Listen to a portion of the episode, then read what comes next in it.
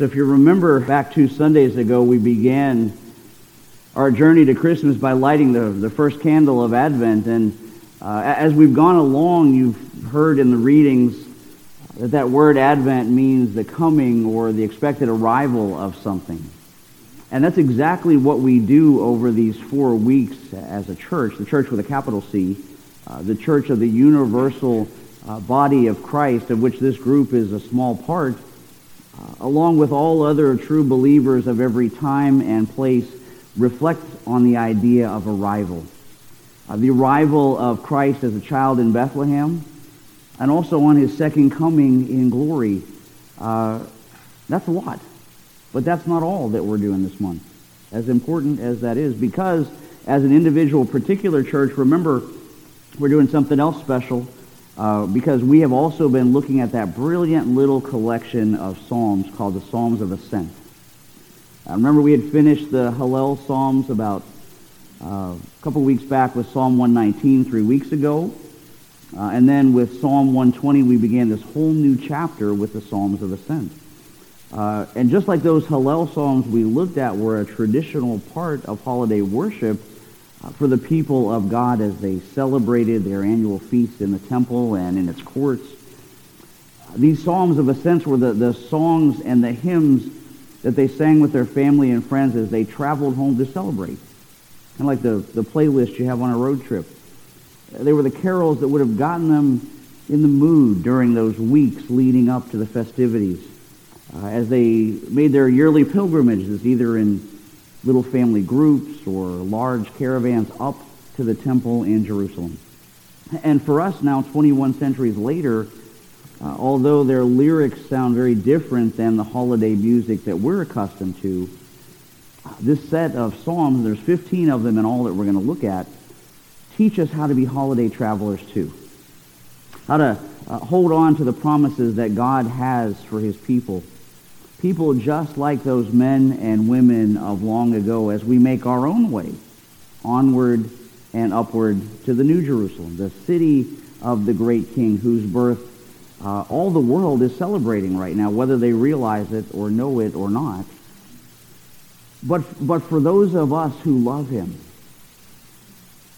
for us, we're waiting anxiously for the joy and rejoicing of his imminent return. And it's there that Psalm 122 meets us today on this third Sunday of Advent, uh, a day which you probably notice is like unlike any of the others.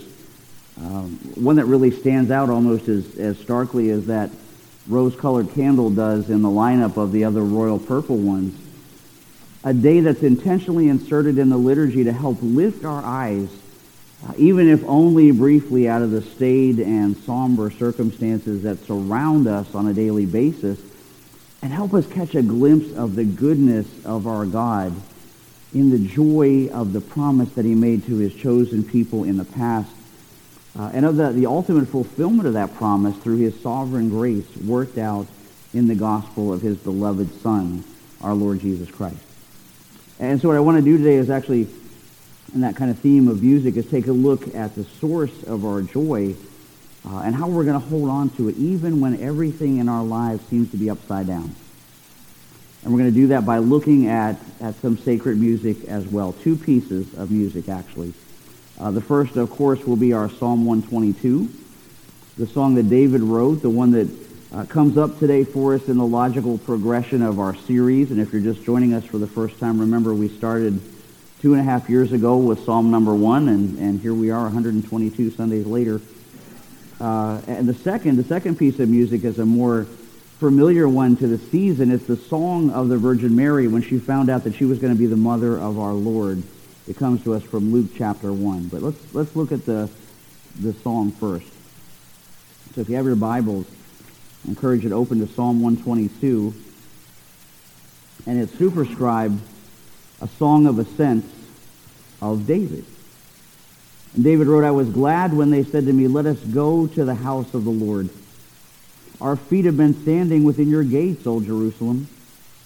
Jerusalem built as a city that is bound firmly together, to which the tribes go up, the tribes of the Lord, as was decreed for Israel, to give thanks to the name of the Lord. Their thrones for judgment were set. The thrones of the house of David. Pray for the peace of Jerusalem. May they be secure who love you. Peace be within your walls and security within your towers. For my brothers and companions' sake, I will say, peace be with you. For the sake of the house of the Lord our God, I will seek your good. And now just keep, keep that kind of in, in one part of your mind. And if you have your Bibles there, turn now to Mary's song as we uh, find it recorded in Luke chapter 1, beginning in verse 46. Uh, while you're, you're flipping there, this, this section is sometimes referred to as the Magnificat. Uh, it's just a name that comes from the first word of the Latin version of the text. And what it means is to magnify. And Mary's song is all about magnifying God's salvation, uh, the salvation that he gives us in Jesus Christ. And even though he hadn't been born yet at the time that she sings it, uh, she wants to praise him and magnify his name and give glory to God for what he has done in and through her and for the great promise he's about to keep to the whole world. And so if you have your Bibles, it's Luke chapter 1 beginning in verse 46. Luke records for us that Mary responded, Oh, how my soul praises the Lord, how my spirit rejoices in God my Savior. For he took notice of his lowly servant girl, and from now on all generations will call me blessed. For the mighty one is holy, and he has done great things for me. He shows mercy from generation to generation to all those who fear him. His mighty arm has done tremendous things. He scattered the proud and haughty ones. He brought down princes from their thrones and exalted the humble. He has filled the hungry with good things, and sent the rich away with empty hands. He's helped his servant Israel and remembered to be merciful. For he made his promise to our ancestors, to Abraham, and to his seed forever. And brothers and sisters, this is the word of the Lord to us today. And let's pray together. God our Father, who has caused all Holy Scripture to be written for our learning, grant us today so to hear by your Holy Spirit that we may embrace and hold fast the truth that you have given us in them and lift the darkness, we pray, from our minds by the grace of your visitation and the joy of our eternal life through our Lord and Savior, Jesus Christ, in whose name we pray and who we desire to see in your word. Amen. So I hope you were able to, to catch just some sense of the similarities between those two sections of sacred scripture that we read, uh, to catch kind of the expression of joy over the great reversals of deliverance uh, in the face of, of, really unlikely circumstances. Because remember, with God, nothing is impossible. Did, did you catch the parallels? You see, in Psalm 122, we have David, this guy who's the, the youngest and, and least impressive of all of Jesse's sons, a little shepherd boy, from whom no one expected much of anything, much less the greatness to which God raised him and raised his capital city. Uh, just like we read in, in verse 5 where it says of Jerusalem, that was the place where thrones for judgment were set, the thrones of the house of David, in that holy city that uh, God had chose and that he chose to place his name upon. The place where God promised to meet with Israel and, uh, and ultimately with all the people of the earth through the redemptive ministry of the Messiah and, and to deliver them from the physical and spiritual darkness of this present world. And you know, the very same theme rings from uh, Mary's song of praise for God and the Magnificat. And now, of course, you know, experientially, the idea of a delivery for her, since she was pregnant, and the tangibleness of God's presence in salvation there were much more immediate, you might say, than they were for David. But from both Mary and David, we hear their amazement at what God has done as he enters the world by overturning everything we've come to expect to come to us from the world through making up down and, and down up and giving hope to those who by all rights should be completely hopeless, but who against all hope are led into a place of lasting joy. That's exactly why Mary's song starts out in Luke chapter 1 saying, Oh, how my soul praises the Lord, how my soul rejoices in God my Savior. And if you don't remember uh, what prompted her to sing those lines, well, for that we have to uh, back up about 20 verses or so uh, earlier in the text where we find the appearance of the angel Gabriel in Luke chapter 1. So if you're, if you're flipping there in your Bibles, we're going to be looking uh, a little further back at uh, Luke chapter 1, verse 1. In the sixth month of Elizabeth's pregnancy, God sent the angel Gabriel to Nazareth, a village in Galilee, to a virgin named Mary. She was engaged to be married to a man named Joseph, a descendant of King David. Gabriel appeared to her and said, Greetings, favored woman, the Lord is with you. You guys remember the story, right? Right? The, the angel Gabriel appears to Mary, announces to her that the Holy Spirit, the Bible says, will come upon you. The power of the Most High will overshadow you, so that the baby to be born will be called the Son of God. And after this incredible announcement, this miraculous conception, Mary is so filled with joy, Uh, she just has to share the news. So she goes off to visit her relative Elizabeth, who, if you remember, is expecting a miraculous child of her own. And when the two women meet, they're both so overwhelmed with joy at everything that's taken place in both of their lives, they just break into song. The songs of worship and the songs of praise. And so when Mary says that her spirit is rejoiced in God, she's saying that she's now finally understood exactly who God is. She knows what he's done. She knows what he's said in his word and how it's all going to work out. And she believes in the truths that he's revealed. Those truths revealed all the way back from the days of David in Psalm 122. And you know, guys, that's really the, the beginning point of all true worship of God and a real understanding of the realities about him because, you know, true worship doesn't depend on the flutter of emotion. Right? It depends on spiritually understanding the scriptures. And Mary is showing us that today in the way she worshiped because, you see, Mary's whole life was thoroughly soaked in scripture. We, we know that from the words that she spoke because this song of hers is so similar to songs that she would have sung from her childhood, uh, growing up in, in church, basically, singing and reading the Psalms. Because remember, just like we've said, this book of Psalms, this was Israel's hymnal.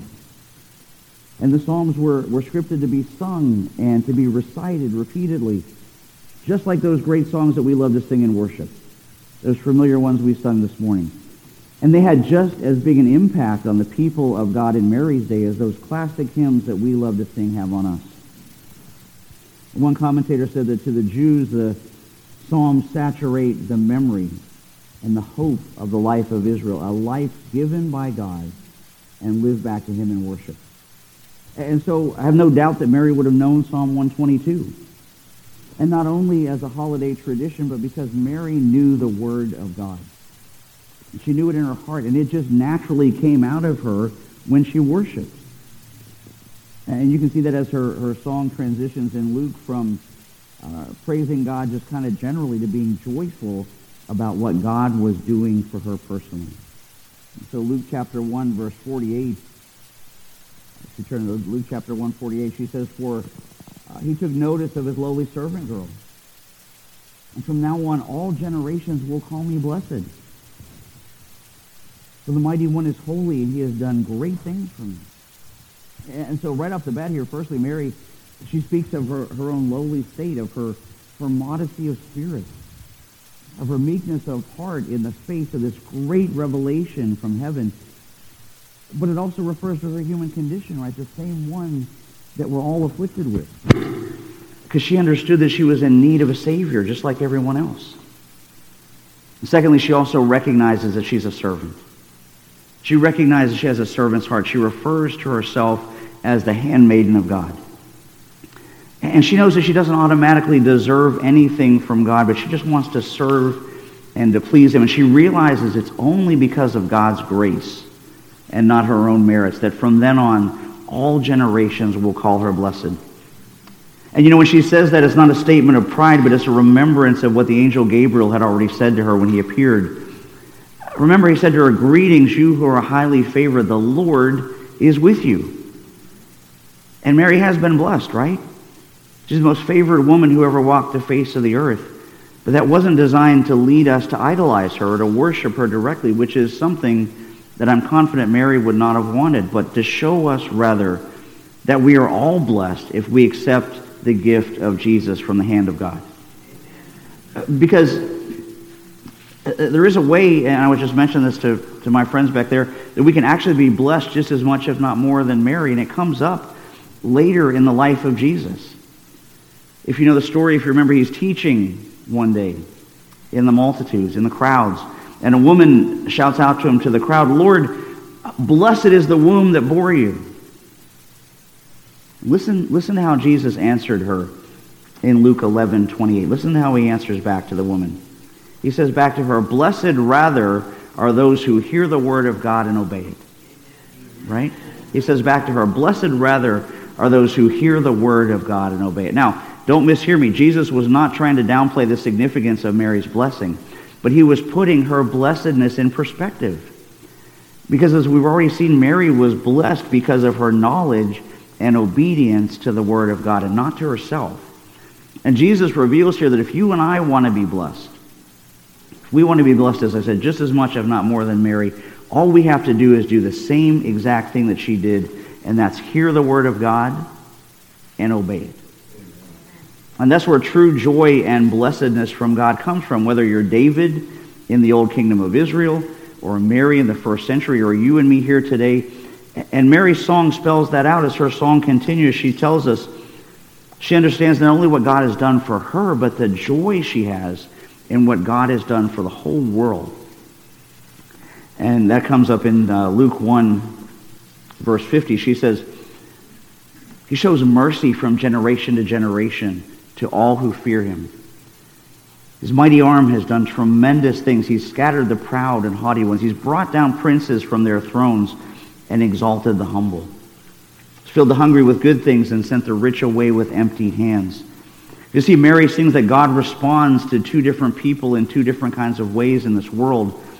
Uh, there are those who fear God and obey Him, and there are those who are proud and arrogant. Well, the ones who fear God and obey Him and His Word receive mercy and provision for their needs. They're exalted. And Mary's song also shows us that the opposite happens for those who trust only in themselves.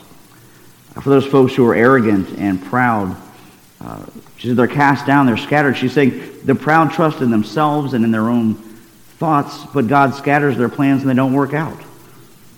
Which is while the proud are brought down and left empty-handed, the humble and lowly are filled and exalted. And it's not because their plans were so great, but because their God was. Right? God in his great gift of redemption. A gift that God poured out on the world through the coming of Messiah in what Jesus has done in lifting us up out of the pit of sin and slavery so that everyone who believes on him, no matter what time period you were born in, whether you're one of the Old Testament folks looking ahead to the cross or you're us looking back on his saving work in history, receives the joy of redemption and eternal life. That's what Mary's talking about when she says he shows mercy from generation to generation to all who fear him. She's saying it's a, it's a done deal. It's the same idea uh, that David latched onto in Psalm 122 where we read, Our feet have been standing within your gates, O Israel. Our feet have been standing here. And, and this is kind of subtle, but, but think about it like this. You know, we're supposed to be looking at the Psalms of, of ascent, those Psalms of, of, of going to Jerusalem, of, of traveling, of, of heading toward the house of God. But here, David seems to be saying that we're already there. We're already there by faith in the Messiah, and there's a very real sense uh, of being in the loving, protective, powerful presence of the Lord all of the time, no matter where we are. That, that's the already but not yet of the Christian life that Advent captures so beautifully. This sense that we are saved and we are safe right now, and yet progressively sanctified as we move more and more and further and further toward our eternal destination either at our death or at the glorious return of the King, whichever comes first. And that's our joy this Christmas. It's the good news has been passed down from generation to generation through the whole world and right into this church today. The blessedness of God through Jesus Christ for everyone who responds to the prompting of the Holy Spirit to receive the greatest gift that comes to us in the simplest and humblest of wrappings. And bringing the joy of salvation not just all the world, but to you. And, and as I close, this is, you know, this is where Christmas really becomes intensely personal. Because it's not enough just to say abstractly that you believe Christ came, uh, that he was born, that he existed. Millions of people say that, and they're still lost in their sins. It's not enough to say that Christ came for someone else or even for anyone else because you and I can never be saved unless and until the Holy Spirit shows us that Jesus came for me. That he died for me, that he rose from the dead for me. Do you believe that today? You know, in just a very few days, Christmas is going to be here. Families are going to gather around tree to open presents. I know my kids are counting the days till they can rip into theirs, but they haven't even been wrapped yet, so don't get too excited. Uh, and why not? Because what good is a gift that you never open? What, what good is a holiday trip that has no destination? And church, this year, what good is a plastic, sugary-coated holiday that leaves you as bloated and disappointed in yourself emotionally as downing a whole box of Russell Stover's candy uh, all by yourself does physically, right? I know you've done that. Uh, but no, this year, let, let's unwrap something really practical. Something that gives us a joy that eclipses the difficulties of the week. Something that carries us along even though the road may be filled with dark shadows and deep valleys. I don't know about you, but this year I want the real deal, the, the genuine article. The gift given totally free but coming at the greatest cost. And you don't even have to wait for it to be delivered because it's right here in this room today. All oh, because 2,000 years ago, God sent a gift wrapped in swaddling clothes and placed in a manger. The gift of God for the people of God. The baby in the manger, the creator of the universe clothed in human flesh. And you may never get another chance again. So I urge you in his name, don't leave here today without receiving him. Will you pray with me? God our Father, God of joy, God of peace, we thank you for the gift that we have in your Son, our Lord. And so we ask you, Father, to move among us now by your Holy Spirit. Uh, open minds, change hearts. Uh, let your will be done in the lives of this people. And we ask these things through Christ our Lord. Amen.